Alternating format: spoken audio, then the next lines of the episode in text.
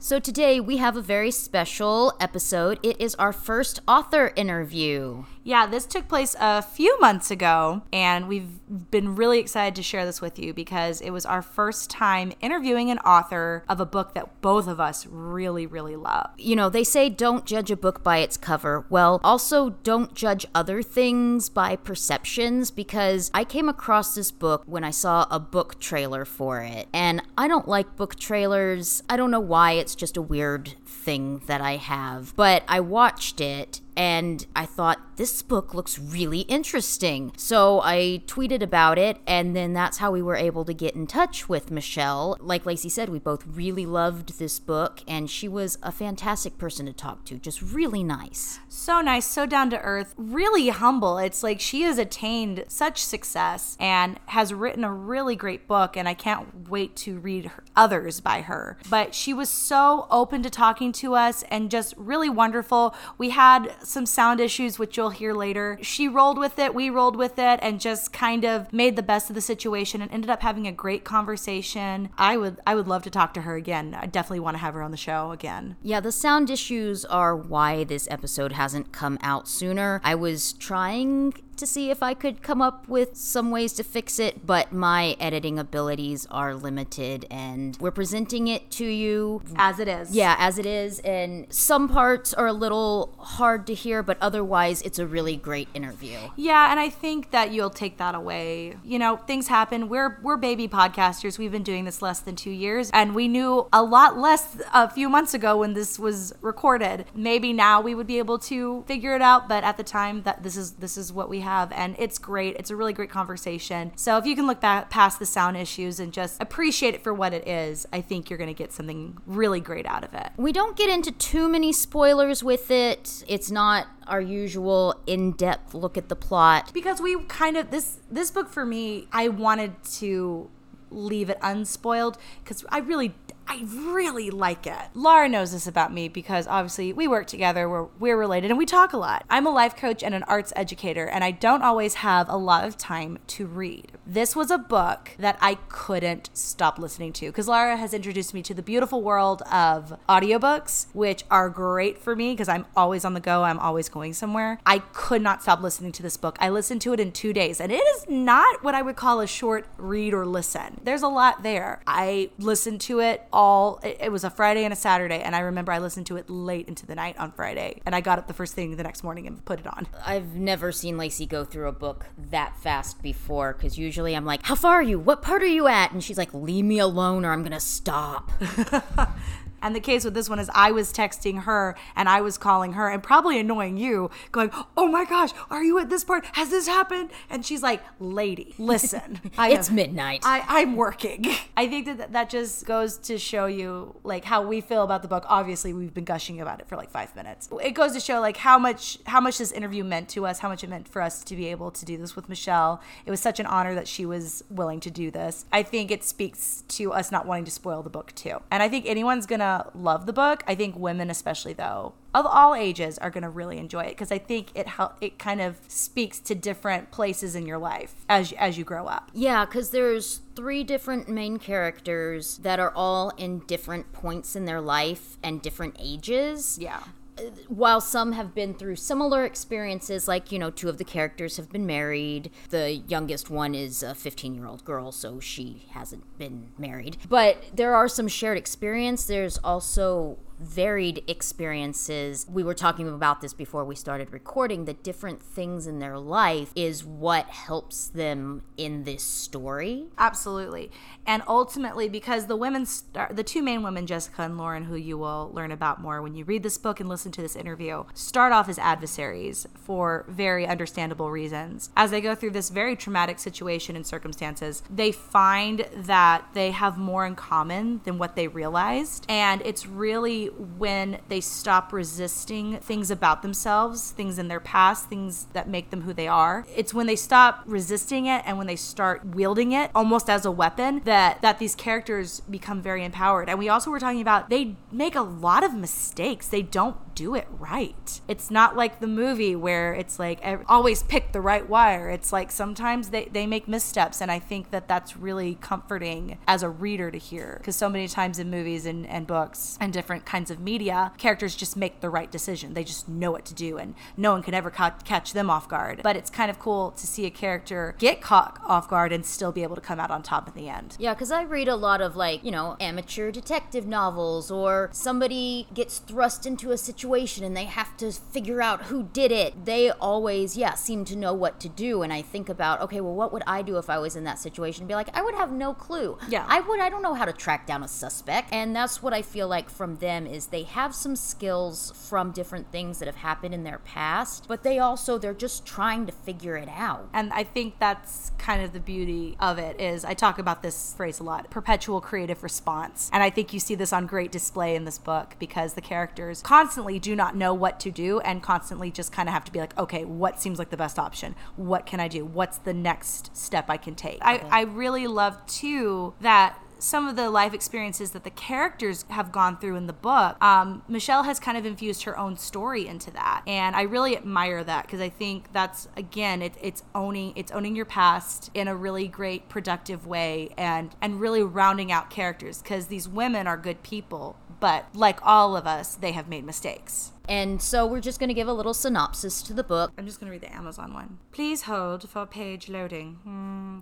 Oh, there's only one left in stock on Amazon. Michelle, you're almost sold out on Amazon. Yes. Can I read some praise for this book, Laura? Yeah. So Kirkus Reviews says Miller populates her novel with truly dynamic female characters, a tense novel with three remarkable main characters. The New York Journal of Books says, offering insight into the workings of the judicial system, the FBI, and the underworld, this fast-paced and explosive novel is filled with intrigue. Totally agree with that. So here's a description of Widows in Law by Michelle W. Miller. After the sudden death of her ex husband Brian, Lauren helps Brian's much younger widow Jessica arrange the funeral and settle his affairs. Although they were once adversaries in the battle for Brian's heart, Lauren agrees to pitch in for the sake of their troubled 16 year old daughter, Emily. But Lauren gets much more than she bargained for when information comes to light about Brian's shady business deals with his old colleague friend, Jordan Connors, and the crime lord, Jorge Arena, jeopardizing Brian's estate and throwing the women into the world of high stakes illegal gambling.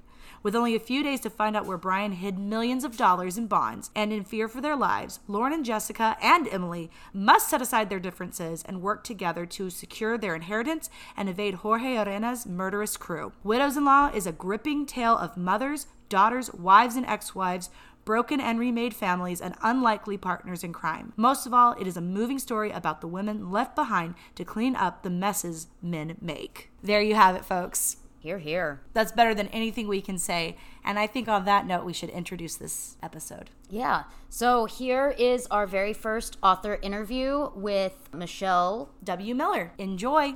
So I just first want to say thank you so much for being with us today, Michelle. Lacey and I both really enjoyed your book. I know that she read it in two days because she couldn't wow. put it down.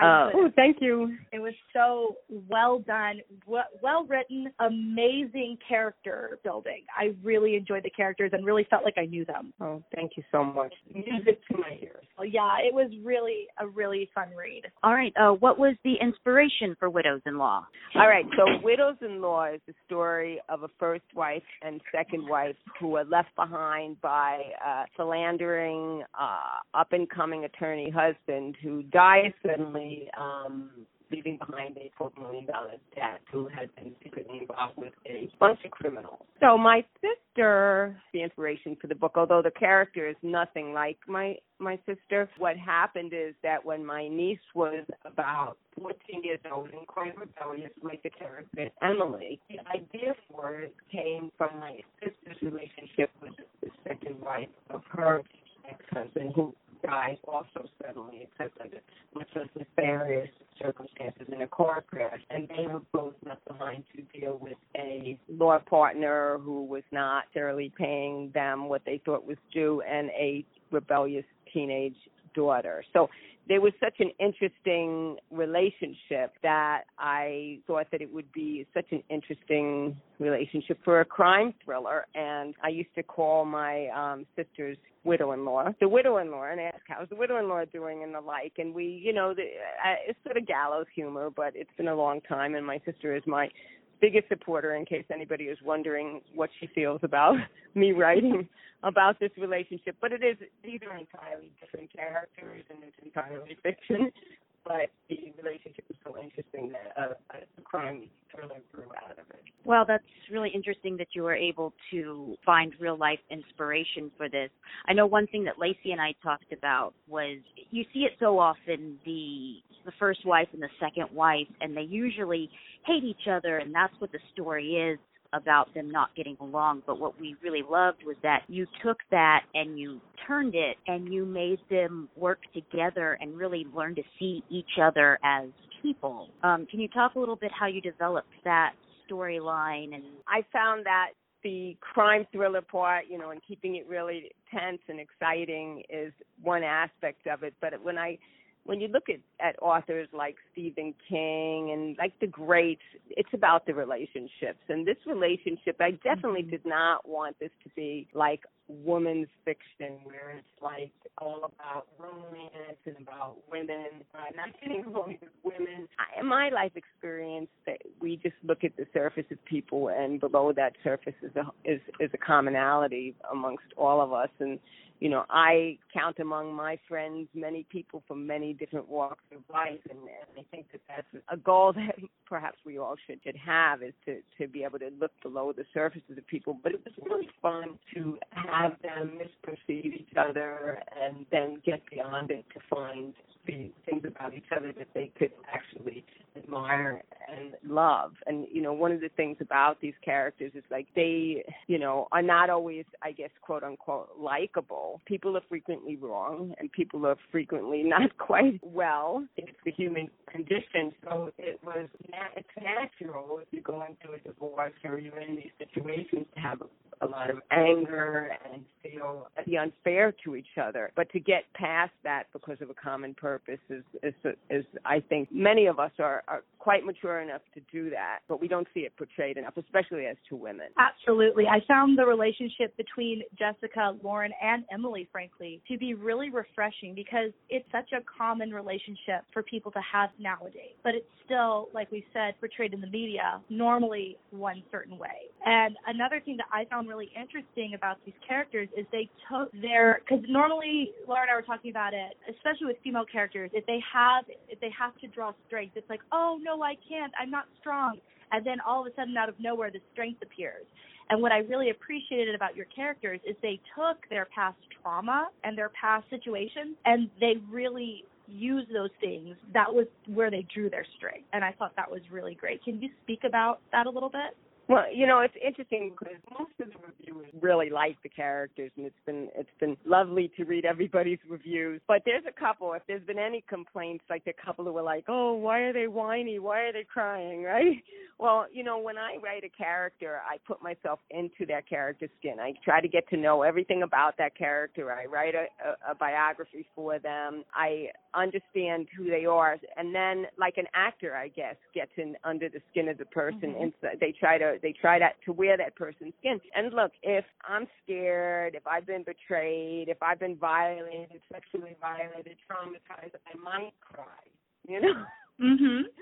And you don't see that. You know, you certainly don't see it with ma- male-oriented thrillers, which I think a couple of them should just like have a good cry. But Uh-huh. you know, with but with female a, a female thriller, I'm going to be that's that's real to me. You know, so you're going to have some weakness, and then you're going to have to go back and look at your reference points in your life and say, I got through that, I got through this. Like Lauren got through being a homeless addict on the streets of of, of New York. I if I could get through this, I can get through that. You know, Yeah. and and that's like real life like can we Mhm. still can we cry and can we be vulnerable and still be the heroes in our lives and i you know i you know think that we can uh, of course there's an element of suspension of disbelief when you know you know you might want to just face with the things these women are faced with i i'm not sure if i wouldn't just sort of crawl under a rock know because go through a lot but you know, um, you know, I I do I love these women, they're strong women, and once I get in their skin,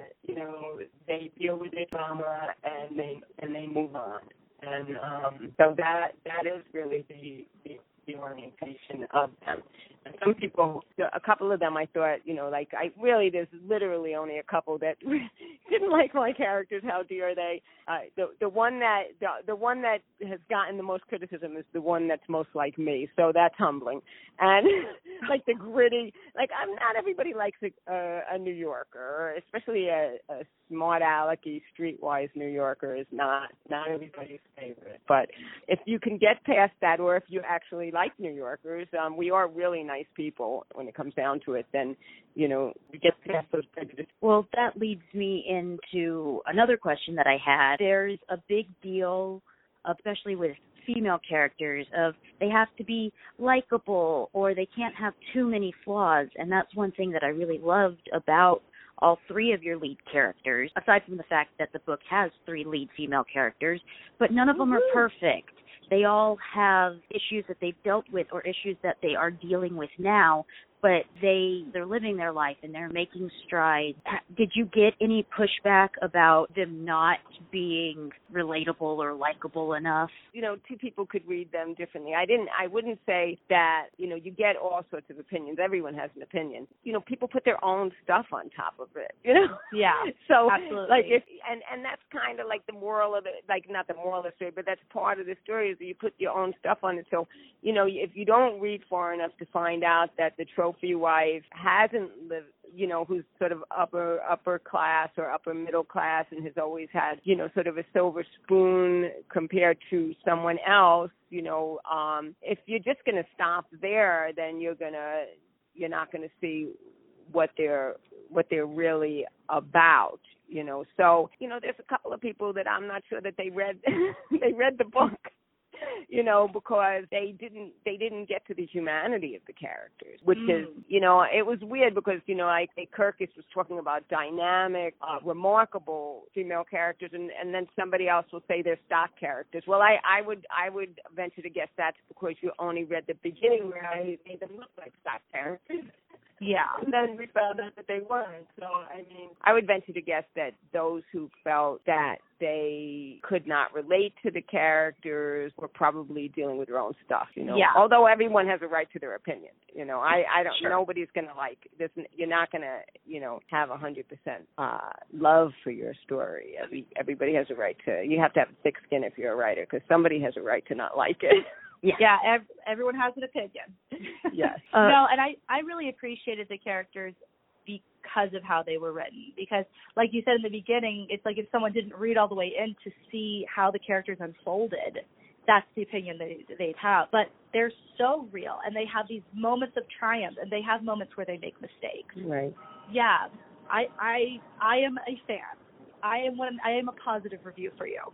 oh, thank you. You know, one of the other themes is, you know, they're dealing with a lot of trauma, which I think Yes. is, is very common for women. You know, one I mean, there's been a lot of talk about, you know, women's thrillers and this is the time of women's thrillers. So it's just lucky that I wrote this book uh before people were really before the Me Too movement really got its full you know, the full wind in its sails. Mm. Um so this is well along. Sexual trauma that women experience and the and the post traumatic stress that they women have is something that women have to work through every day. Yeah. And so here, you know, these both of these women have been deeply traumatized by events in their lives. You don't get through those kinds of trauma without having to work through it and struggle through it and, and to fail. Yeah, definitely. Was there one of your characters that was more fun to write, or wh- what was your favorite one to write? Well, I would I'd have to say that Emily was a lot of fun to write. You know, I Mhm. myself was my my niece was a, a rebellious teenager and so was I. and but Yeah, and you know, so Emily is really snarky and smart and rebellious, and and she sort of wrote herself to a great extent, and she. And I, I, I really enjoy it. I have to say, sometimes with, with Emily's things, sometimes with all the things, like as a writer, I'm not really thinking. At some level, I'm not thinking when I'm writing it. I'm just writing it, and then when I read it, like it just makes me chuckle because I don't even remember having written it, and sometimes I don't remember having written it. The scene with Emily and the hacker. I don't know if you remember that. Yes, Yes. with Taboo. Where she's going to try to find out um what you know, I think she was trying to, to break into her father's uh computer and she met with the um hacker and it was just like so fun. I I Yeah. don't feel like I create I don't feel like I created it. You know, I just feel like I when I read it it's like I'm watching it. You know, it comes from a different part of the brain. So the part of my brain that's reading it is just you know, so it was fun writing. It really was that was a really fun relationship between the two of them. And with the different characters in the book, while Jessica and Lauren's story kind of came to an end, we were wondering if you had thought about maybe writing any more books in this world that maybe featured some of the other characters as the the main protagonist. Right. That's exactly. I ended up like I'm not really a person who loves series in a way because I don't want to make it become in the middle. It can be kind of confusing. But I I do love the idea of, of revisiting some of these characters. So the one I'm working on now, which I'm pretty far into, to I'm working on a second draft of it at this point. Features Emily about five or six years later, and her grandmother, Lauren's mother, who, if you remember from the book, was a really hopeless, uh, not very naive crack at it, but it's, Yes. you know, 30 years later. And so she gets them into a bunch of mess, but she's not the CP teacher to be either. So that is Oh, wow. Yeah. And, and as you can imagine, Lauren may not be very happy about Emily being involved with her grandmother. Yeah, that was actually something I was curious about because we didn't hear a lot about Lauren's mom. So I was that was something that I was curious about. So I'm really excited to learn more about that project. Yeah, and again, it's like this one. Like, you know, what do you know as a teenager about the things that your parent that were motivating your parents, and like what Mhm. kind of assumptions do you come to? Well, Lauren, the last time she had had any real interaction with her mother was when she was a teenager, and her mother was addicted to crack. So, well, it's clear in the book that Lauren was not a happy camper about about what happened to her, but it the story was much different than Lau- Lauren imagined it to be. But that doesn't mean that the grandmother is not going to get them into a whole bunch of trouble. Well, we will look forward to reading that. Yes. And I have Uh, a very cute I have a very cute name for it, but I'm not I'm not sharing it. Okay. Well, we will Too wait on soon. bated breath. okay.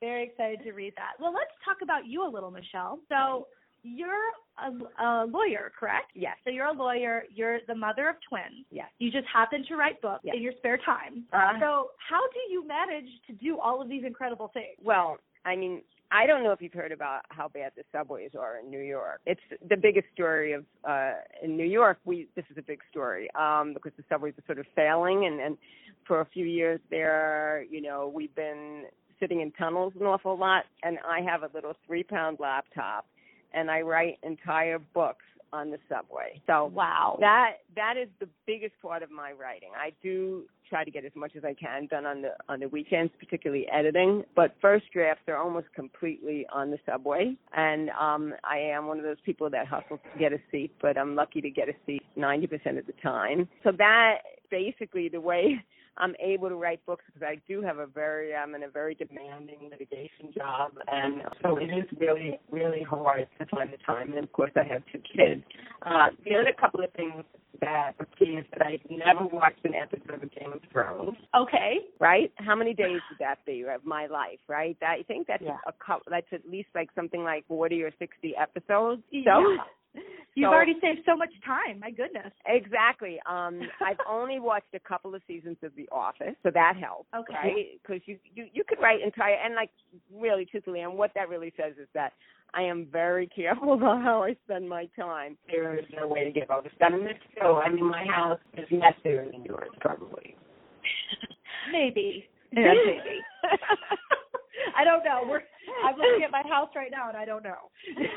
yeah, you know. So I mean, there there are things there. Everybody pays a price, a little bit of a price for my, um, you know, workaholism. So yeah, but those are my the subway, Game of Thrones, and a messy house. That's the key to my success. All right. Do you find uh, do you find that instead of watching like TV shows, like like you said, you kind of see the scene play out for you?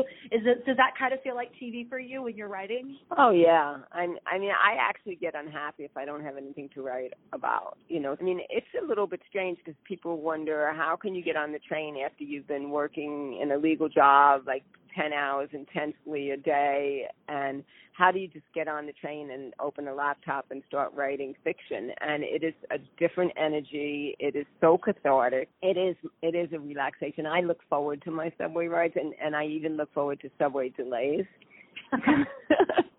I'm the only one in new york who looks forward to subway delays but it is my it is very relaxing and and uh cathartic for me. And so yeah i I don't feel like I'm well. Sometimes, like when I see that everybody else is talking about a show, I do feel like I, I I'm out of step with the world. We we're careful about what we watch. If my kids are interested in the series, and you know that will be the time I'll watch that. They're teenagers, so luckily, you know we've moved past SpongeBob and we're we're watching good stuff together. so uh, comedies that maybe no one else likes that last for about two seasons and then disappear. But um Oh yeah, those are the best. We're frequent offenders of those shows as well. So yeah, my the writing does replace replace a lot of that. Well, and it's really fun to hear you talk about that and hear like you talk about having a very intense job working in litigation. That was one aspect I really liked about the book was all of the kind of legal information and knowledge that was in there because it was things that I never would have thought about but it's like the way that these characters thought and the information that was in there. It was like, oh, this is really informative.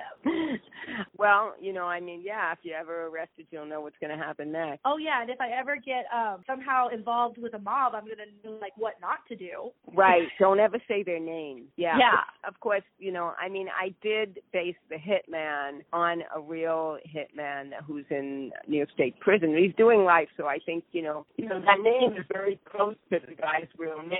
Uh, you could get sued, and I'm like, you're in jail for life is a the worst, sadist, most sadistic uh mafia hitman in history. I I somehow don't think I that he's going to have much uh, cause to sue me for uh basing a character on him. Yeah, But- yeah.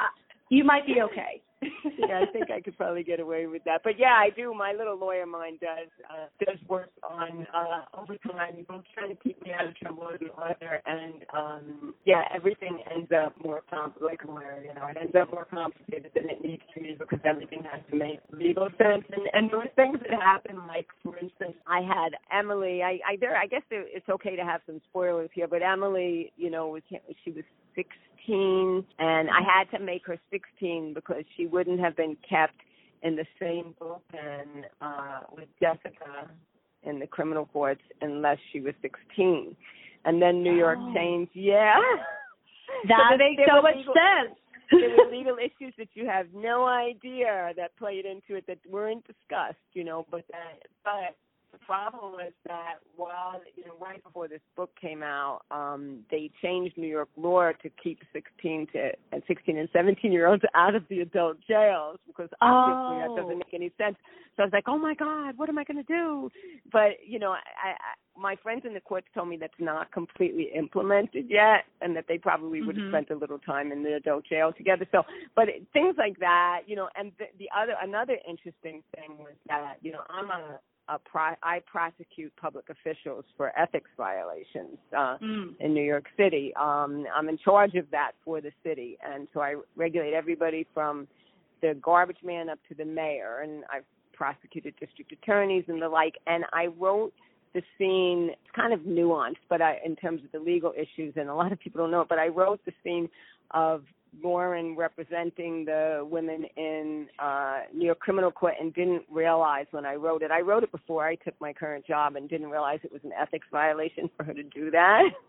And so then I was like I Oh. was considering about yeah, like it's against city rules for a city attorney to represent somebody against the interests of the city. So I mean it's a complicated legal thing, but I was like, you know what, I'm just gonna keep it. And if you know, now if you if you listen to this podcast you could find the legal errors as well as the correct stuff. But I I was like, you know what, let's let let somebody get a kick out of finding out that, you know, they knew something was wrong. Yeah, sure. No, and that's actually one of my favorite parts of the book because Lauren gets to have that awesome shining moment. Mm. So I really, I really appreciated that scene. That's Yeah, that I said Jeremy something. Um, Jeremy Harold or Harold Jeremy. I Harold, can't remember yeah. the guy Harold with the two first names. Uh, he he appears again in the second book. Oh, yeah, that was a really fun chapter, fun part to listen to. I was listening to that last night. And I was just going, yes, yes, him. Yeah. it was very gratifying after all they had been through. Yeah, it is fun. You got to have some catharsis. Yes, absolutely. So both of us said that we could see this being made into a movie. Is there any buzz on that possibly happening? Well, you know, my agent has it out. Um, it's there's nothing to really speak about at this point. The timing was a little funky because the the movie The Widows came out about a month before the book came out, Mm-hmm. and that was when she was marketing the movie rights very avidly, and so the the I the, the names are very similar. Mm-hmm. So Mhm. going a little bit more slowly, but we are still in the works, and um, hopefully you will see it as a. I, I would rather see it as a Netflix series or that kind of. Doesn't have to be Netflix, anybody's series. Um, I think that would be a, it would be a fun series, and since I have the next the next season already lined up in my second book, I was thinking that would be fun. this would actually make an excellent TV show or miniseries, like you were saying. Because Yeah. even Laura and I were throwing around because we talked about it's very different, but we talked about the series You on Netflix, which is obviously mm-hmm. very different Right. tonally. But Right. we were we thought about it in that format. Because Yeah, I I have to watch it because I heard your podcast on it, and it sounded so interesting, and I haven't watched it yet. Okay, yeah, it's pretty intense, but I could just see this story being something that people would like binge watch Mm. series over because it's Mhm. like I like Laura said, I I listened to this in two days. I think this would make an excellent any kind of TV movie miniseries. your lips to God's ears, as they say. So hopefully, hopefully Yeah. that will ha- come to pass. I do have somebody who does a series like that, a director reading it. So you know, we'll see. Ooh, Hey, we'll keep our fingers go. crossed. Yeah, Yeah, for you. sure. So I know we had talked a little bit, like you haven't really thought about who who would play these characters, but I was just curious if anything had popped up or any any names were in your head. Now I'm forgetting her name. Okay. I'll tell you who I would like to, to and I'm I'm forgetting her name. You know the young lady that played the sister in Black Panther? Oh yes, I want her to play all of the characters. just all No. of them. I'm just so enamored of her. I would like I would like to see her play every one of the characters. What do you think? I'd watch I it. love that. No, I love that actor. What Letitia Wright, right, right. who played Princess Shuri. Yes, I know exactly Yeah. who you're talking about. Yeah, I mean she's smart, she's tough, she's like sort of a superhero without superpowers, you know. Um yeah, I like I like her. I like her too. if she was younger she could be Emily. Yeah, absolutely. Oh yeah. So you do you guys have any ideas? Well, I don't know why when I was reading this, very different, but I kind of saw in the part of Jessica Jess Chastain just because I I've been familiar with her work like um, in The Help, and she's kind Mm. of played that kind of pampered, kept person or woman, and then ends up she has she was able to stand on her own two feet, Mm-hmm. and so I know that she kind of has the vulnerability and the range to be Mm. able to kind of accomplish a character like Jessica. Lauren, on the other hand, like I'm thinking about all of these things. Lauren, I don't have cast in head. Let me see. I had, I actually had someone I thought would be really great for Carl, Oh yeah. Which is also my husband's name. So it got really Aw. confusing when Carl or when Laura and I were talking about the uh, the book because he's like, "What? What did I do?" Uh, that's Her funny. husband's also an actor, so I thought she meant that she wanted to Oh. cast him in it. Oh, well, what do you think? I mean, he's pretty good. Yeah, Carl's, I could- you know, a sexy character. He's really he's a nice he's a nice he's a fun guy, you know. Wouldn't Yeah. kick him out of bed, right? Yeah, yeah, yeah. He was he was enjoyable to listen about. But there's this there's we actually just attended a festival here in Austin, and they had a screening of a new show that's going to be on CBS, I believe. Um, and there's an actor, his name's Frank Hart, and I could just see him as Carl. So Hope it um, yes, yes, because I would be very happy to watch this. So we'll just a couple more questions and then we'll Sure. let you go. Um, One thing that I did want to talk to you about was I was very interested in the uh, Jewish elements that you incorporated into the book because most thrillers they don't put things in that or they, you know, get past the funeral really fast. And I thought it was really interesting that you mentioned the traditions. And I'd like you to talk a little bit, if you don't mind, about uh, what was inspiration to put that in and why you decided to do that. I didn't actually consciously decide to to do it. I don't even think I noticed it at first. You know, I um I've written about a lot of different um ethnic groups in in my fiction and I guess because my sister is Jewish uh I it, it just started off as Jewish and then when I write I again I just I'm in this skin I'm not really thinking about it. So I do this funeral and that was a really excellent way to introduce the various players, you know, um, which you want to at least have people know who are you, who are your player, your people going to be. Um, you know, then when I get to the editing portion of it, I start to think about what needs to go and what needs to stay. And I actually considered taking that out, but then I was like, no, I, you know, I like the way their lives turned. Everything is normal. This is what happens. You know, someone Yeah. dies and there's a funeral. Someone dies and your family's around. I mean, like I like we have these books where just like you have to sort of kill off everybody's families because you know, I mean, they kill them off like in their backstory, but nobody should have a family because nobody has the normal things going on that happen to normal Mm. people when something goes on. When bad things happen to good people, you end up with a funeral. You end up having your parents with all their foibles there. You end up dealing with the fact that your parents who used to be protectors of you are now shorter than you, you know Mm-hmm. and or the people that you were so intimidated by and and and it was really fun also to to set up the various uh elements of suspense within within the um within the funeral because you have the people showing up who are not behaving as one would think they were going to behave and and so that makes you sort of say like you know really what is going on here so I think if like somebody like Stephen King teaches us anything, it's that the suspense comes from the small stuff as much as from the big stuff. Like it's not. Yeah. When you read a Stephen King novel, he he creates a world, and and he creates people that you really care about, and Mhm. you don't just want to know about whatever the monster is or whatever the crime is. You want to know how is that person going to deal with their problems with other people or their, you know, somebody who's stalking, like somebody who's, you know, not stalking them as being the bad guy, but just stalking them in their normal life. You just want to know these various things about about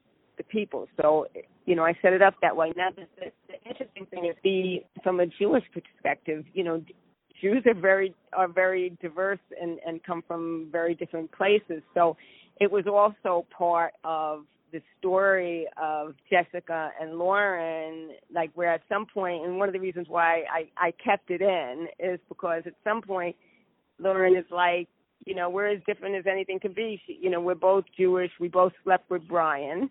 You know, but a thousand people could say that.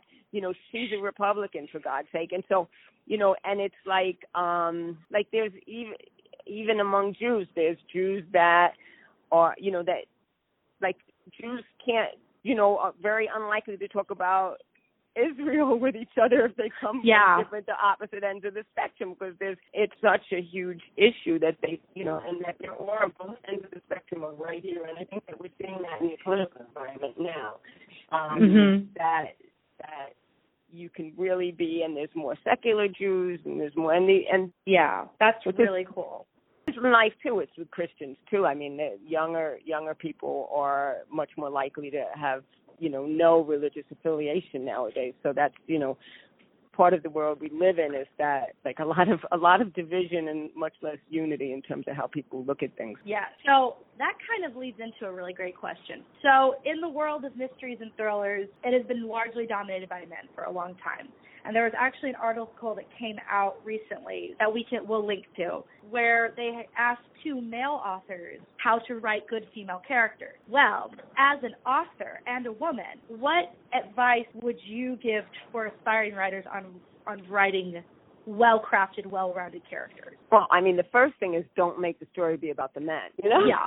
like how many how many thrillers do you see with main female characters where the strange man comes to town and they fall in love and is he who he seems to be you know and it all becomes Yeah. it's like fifty percent of it is about the dude you know and like there is a sort of demand for that in female oriented crime fiction you know and so we got some of that with carl but we Uh-huh. didn't make it the point of the book you know it was just there because it's part of life but it shouldn't be any Mhm. more the point of the book than it is when men are you know the star of a thriller um Right. and we are just way too oriented in our in in, in female fiction towards towards men i think also it's really important to know a lot of different kinds of people you know Yes. as a general proposition if you're a guy and um and you objectify women then you know what are you what are you going to write you know you're Mhm. so it's really important. I just think a general proposition. It's something that I bring to my fiction. Like even though these characters are sort of homogeneous and you know they're all uh, the women at least are all you know white female Jewish women, um, which sort of came as a surprise to me after I wrote it. I was like, oh, they're all white Jewish female women.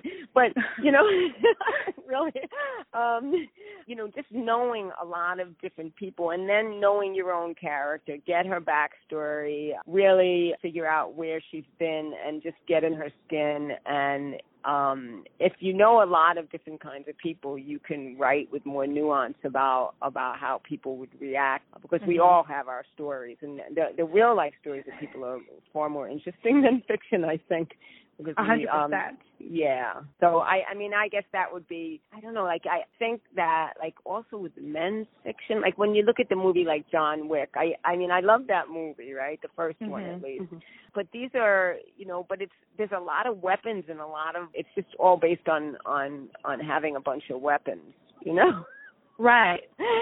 real you know in real life i mean some women are going to have with women with a lot of weapons i just read Stillhouse lake which was really a fun a fun read and she had an awful lot of weapons but um they didn't but they didn't they didn't gloss over her trauma in that book it actually it's it's it's a pretty interesting book about a woman who's the uh whose husband was a serial killer and Oh, wow. you know, yeah and and basically trying to keep herself and her kids safe after it becomes public that her husband was like this gruesome serial serial killer.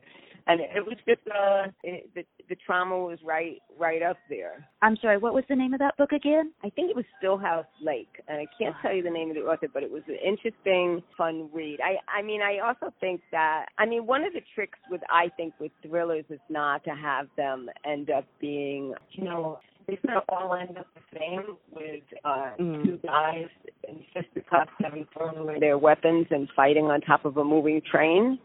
You know, Yeah. like like like I felt like you know Gone Girl, Girl was like fantastic the first half, but at some point it became sort of a cliche sort of thriller with the woman being kidnapped. Like, like I'm trying to avoid any women in my books being kidnapped. Yeah. You know, because it's always they're always getting kidnapped, and then they have to fight. They, you know, somebody has to come save them, or they have to fight. I, yeah, and so trying to like not, you know, that's like a real challenge with thrillers when, especially if the character oriented is is not falling into that like that final scene. You know, because with women, it's not going to be that Yeah. most of the time. So, who are some of your favorite authors? well, I've mentioned Stephen King ten million times, but I got to tell you, I haven't read, I haven't thought, really loved any of his books since uh, I think eleven twenty three sixty three. That was fantastic. I I like uh, Fiona Barton. The the book is The Widow. That I I like the British authors. Girl on the Train. I just jealous that she thought about using blackouts to such a good effect, like not really remembering what happened.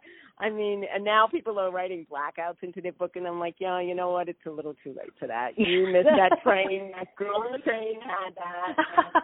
you, you don't get to do that now. You know, another book that started off like the best first chapter ever was uh Noah Hawley's Before the Fall. I, I Oh. think that won the Edgar Award. Have you guys read it? That's a really great book. What, Right, What's you- the title? Uh, Before the Fall.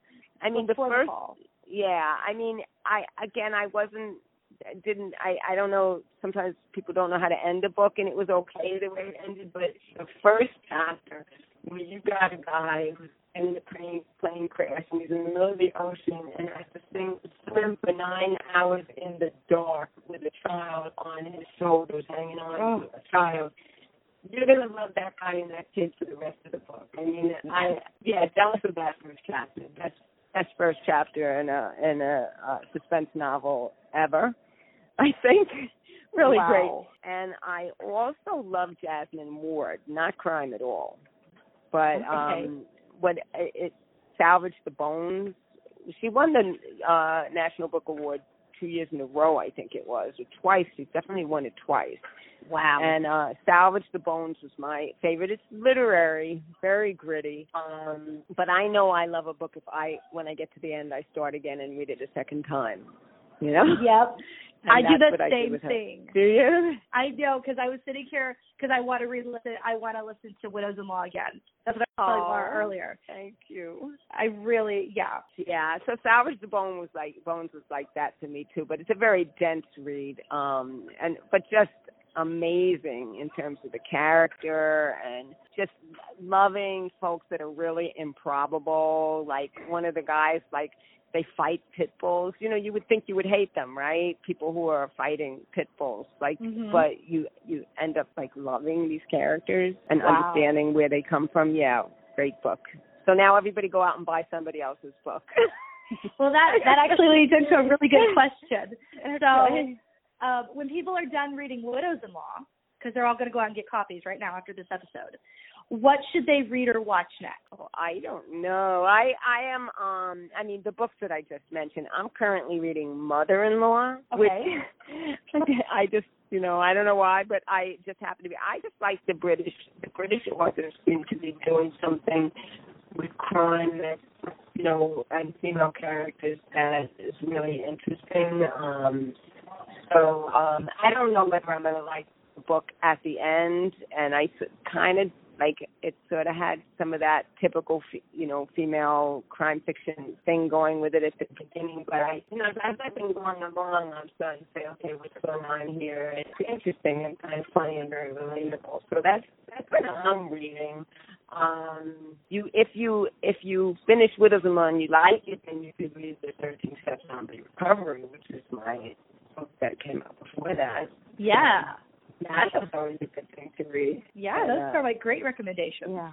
yeah. Um that's a very different book. It's about uh, a zombie apocalypse where only the only people who survive the apocalypse that happens very quickly are people with the addict or alcoholic gene. So that means that um addicts, alcoholics and people who are children of addicts or alcoholics um are the only survivors and you know, like widows and there it's an unlikely relationship because what I'm doing is I'm pairing I'm putting together a group of people who naturally hate each other. Yeah. you know, most addicts and alcohol, uh, most children are alcoholics. Like, oh, you know, have a really hard time with their parents because they've, you know, been left with all this neurosis, and um, and the addicts and alcoholics may not love them that much because you know they've been sort of natural enemies Yeah. their entire lives, um, hiding the booze or you know or the money from them. But um, you know, so they're they're thrown together and have to survive in a, a new world and and I like you know I tend to like uh apocalypse sort of stories because of the the the idea of things being swept clean and and having the hope of a new life Mm-hmm. so I just I I could have found it fun living in that so after Widows and Law it's it's an entirely different world than Widows and Law Before we go, is there um, anything else that you wanted to talk about? Well, you know, uh I I I would just say, you know, uh, if you're a writer, to keep writing. Um Mhm. it's not I have found that it's not all about context. I've had well sometimes I've had, you know, all the context in the world and couldn't couldn't get any rhythm and sometimes you, you have nothing but you have a hook and and you refuse to give up and you get incredibly lucky in terms of timing. You know, because a lot of it is about timing. So if you're writing, keep writing. Um, and um, I hope people will continue to support books. I, I also do the. I tend to do books and I listen. I read and I listen, and um, so that helps me to, to get to read and and and, ingest more more literature. Because I can do that while cooking for the kids and doing all that, kind of things. Uh, it sounds like you guys are doing similar. Yeah. so uh, hopefully, you know, the trends will continue with more people um, being interested in the written word or the spoken word, and Mhm. um, we could keep bringing great stories to people. And I hope everybody will read Widows-in-Law if they if we haven't spoiled it for you already. Yes. If you have not read Widows in Law, go pick it up or download it today. So, Michele, thank you so much. This was a lot of fun to talk to you today. Oh, um, we really appreciate you coming on the show. Well, it was a lot. Of, it was a lot of fun. So, you told me that a lot of the issues in the book were things that you have dealt with in your own life.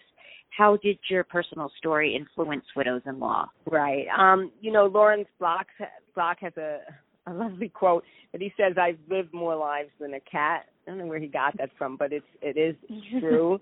I mean, I uh am an attorney. I've been an attorney uh for quite some time now and even uh focusing on ethics enforcement, but uh, you know, um I was, you know, Lauren was a homeless teenage addict and I was a homeless uh 20 something addict at um one point uh Lauren's backstory was also inspired by a bunch of homeless kids that I knew back when I was in early recovery from my addiction. Um and I was a you know, I was a teenage addict, but I um as a former criminal myself, because anybody who uh does drugs is committing a, t- a crime every time they buy them or possess them. Um and I was uh pretty nefarious in in my heyday. You know, I've known I've known a lot of criminals.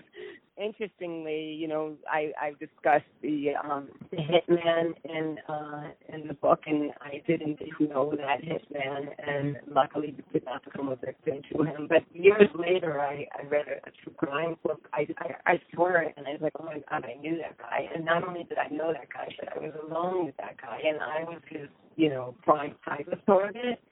It was very Mhm. traumatizing. I mean, I, I think that um so I, I've also, you know, known um uh cartel leaders and have Mhm. played with their children. So I've had a lot of that kind of thing. But I also am very closely in contact. You know, I've talked about like us, you know, um, as women recovering from sexual trauma. I have, you know, been the victim of uh, violent sexual trauma. Um, and I also have great deal of, I've had a great deal of trauma from being an addict. You know, um, I've been clean a very, very long time. I won't say how long because um, it would uh, date me. But I've been, clean, I've been clean for um, half of my life, and um, a lot of people uh, focus on the trauma that uh, addicts do to uh, those around them, which is certainly terrible, and I Mhm. certainly did that to my own family. But once addicts get clean, they do um, have a great deal of trauma themselves, and so Mhm. I do have the trauma of having spent some time in the notorious Rikers Island jail system. I um have the trauma of being having been homeless and of being, you know, living in fear and uh ha- losing everything. Um and over the years I have, you know, as you've heard from our discussion, clearly I am no longer in that and I've, I've, I've long come out of that but the, vestiges do stay. So when um I deal with the characters having to work through their traumas because I know what that is. Mhm. So if any of my readers are experiencing that or have experienced that, I um, just want to say there's hope and that you don't have to stay in that. Okay. Well, thank you so much for sharing that with us. You're welcome. Yeah, I know that that is very powerful to hear. I hope so. I hope so. I, I a lot of uh, you know, I mean, it's a really hopeless place to be when you're when you're in the the grips of an addiction.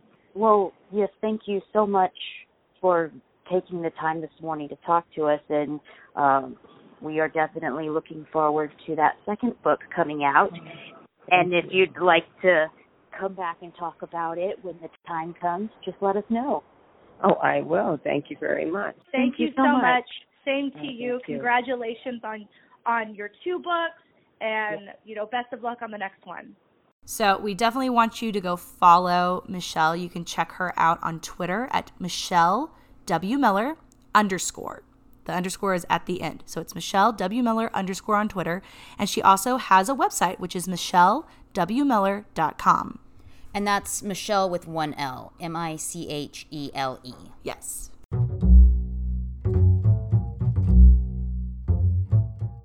Thank you for listening to this episode of Fatal Femmes.